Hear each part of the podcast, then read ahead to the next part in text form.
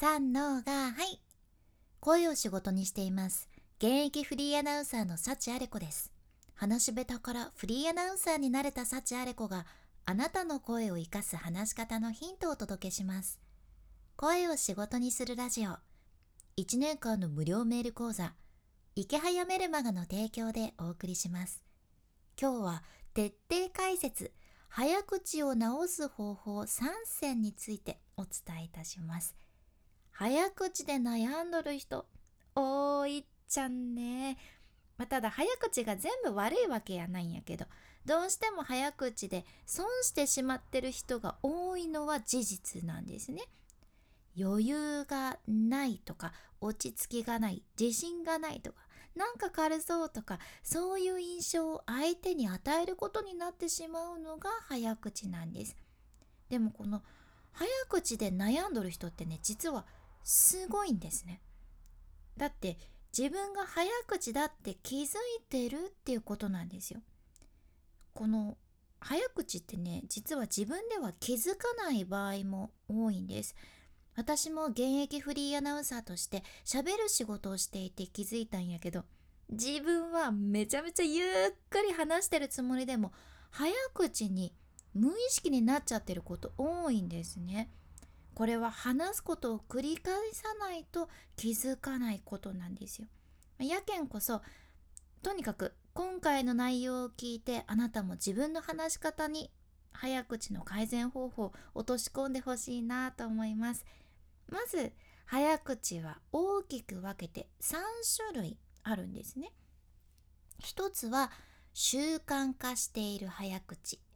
2つ目が緊張からの早口そして3つ目が部分的な早口、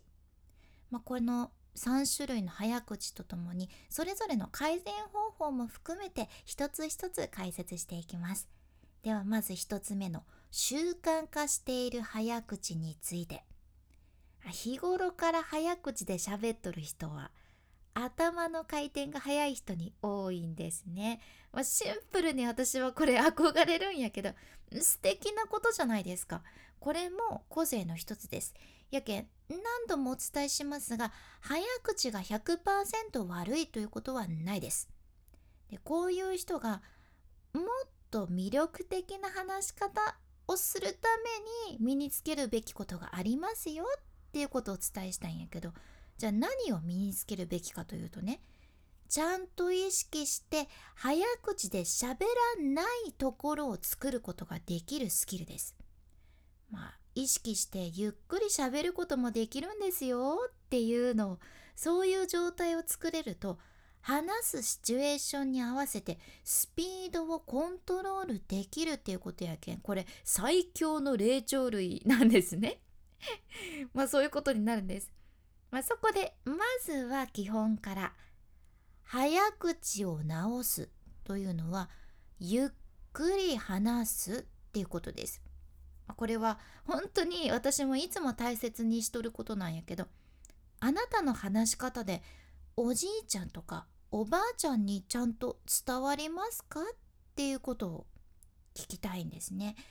おじいちゃんとかおばあちゃんにめちゃめちゃ早口で伝えても「ん？なんて言いよるか全然分かりません」って聞き返されちゃうこと多いんですよ。もう分からんしなんて言いよるか分からんってなんてってね言われるわけですね。やけん必然的にゆっくり伝えることになりますよね。でこれはプロのしゃべり手としてももうかなり意識している部分になります。実際に目の前におじいちゃんとおばあちゃんがいなくてもいる想定をして話すだけでもね早口に変化が起こってくるっちゃう。でそれでもどうしても早口になってしまうって人はねきっとその想定しとるおじいちゃんおばあちゃんがねちょっと若干まだまだ若い感じなのかもしれません。うん想像するとしたらねあなたが「おはようございます」ってゆっくり挨拶して5秒ぐらいしてから「おはよう」ってゆっくり返してくれる。そんなおじいちゃんおばあちゃんを想像してみてください。もう今まさにその目の前にね動作のゆっくりなおじいちゃんおばあちゃんが耳をこっちに向けて一生懸命聞いてるっていうそんな思いで是非話してみてください。早口がね改善されるはずです。で2つ目が緊張からの早口ですね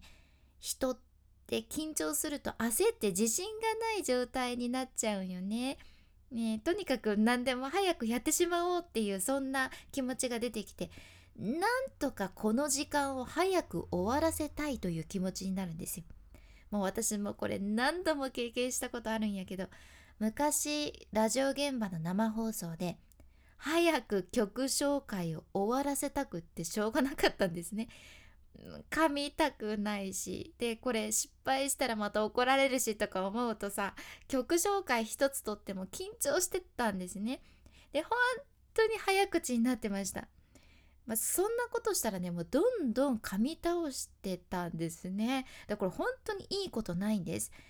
早口で話してたらもっともっと気持ちが焦ってより一層緊張しちゃってこれまたもっと早口になっちゃうっていうもちろん過度な緊張感はこうやって悪影響を及ぼしますけど、まあ、適度な緊張感はいい影響をもたらすってこともあるじゃんね。やけん緊張感が全て悪いわけじゃないんやけどただこの度を超えるとね緊張っていうのは人の心をマジで蝕んでいくんですよ。辛いですね。まあやけんここで緊張と早口を同時に和らげる方法を一つご紹介いたします。まあ、その方法っていうのがねズバリ言葉の最初の1音目を意識してはっきり言うってことです。最初の1音目を意識してはっきり言うんですね。まあ、例えば何でもいいんやけど「私はあなたが好きです」っていうセリフがあるとします。この場合私はの最初の音がわですよね。で、あなたがの最初の音はあ。そして好きですの最初の音はす。まあ、つまり分節の最初の音ですね。分節の最初の音。1音目をはっきり発音するイメージを持ってみてください。私はあなたが好きです。でこれはもう乱暴に「私はあなたが好きです」っていう感じでスタッカート風に発音するっていう意味ではなくってあくまで文節の最初の音の口の形をきちんと作ってから発音するそんなイメージですね。私はの和の母音はあ。で、あなたがのあの母音はあ。好きですのすの母音はうやね。ああうです。これを意識するだけで最初の音をね発音する時に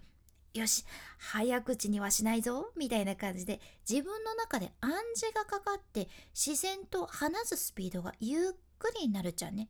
でゆっくり話すことであなた自身の気持ちもだんだん落ち着いてくるんです。これすごい相互作用じゃんね。ということで緊張からくる早口の時は文節の最初の音をはっきり口を開けて発音してみてください続いて3つ目部分的な早口。これも早口の一種ですね。文全体ではないんやけどところどころの言葉が走ってる状態。そんな早口のことを指します、ね、声の一音一音を黒い丸に置き換えて想像してみてほしいんやけど私たちが普段何気なく発してる声でもね本当は黒い丸が全部同じ大きさでそして同じ間隔で一列に並んでるイメージなんですよ。例えば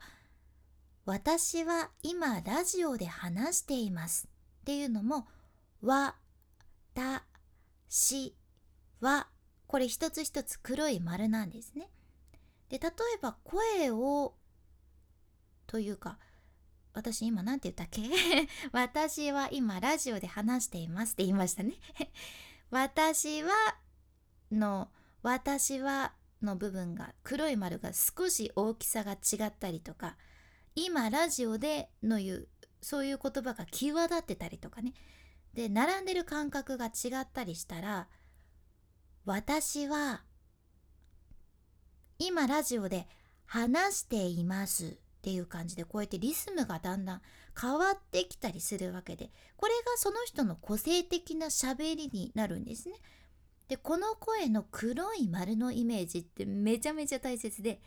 時々言葉によってはこの一音の黒い丸がねすっ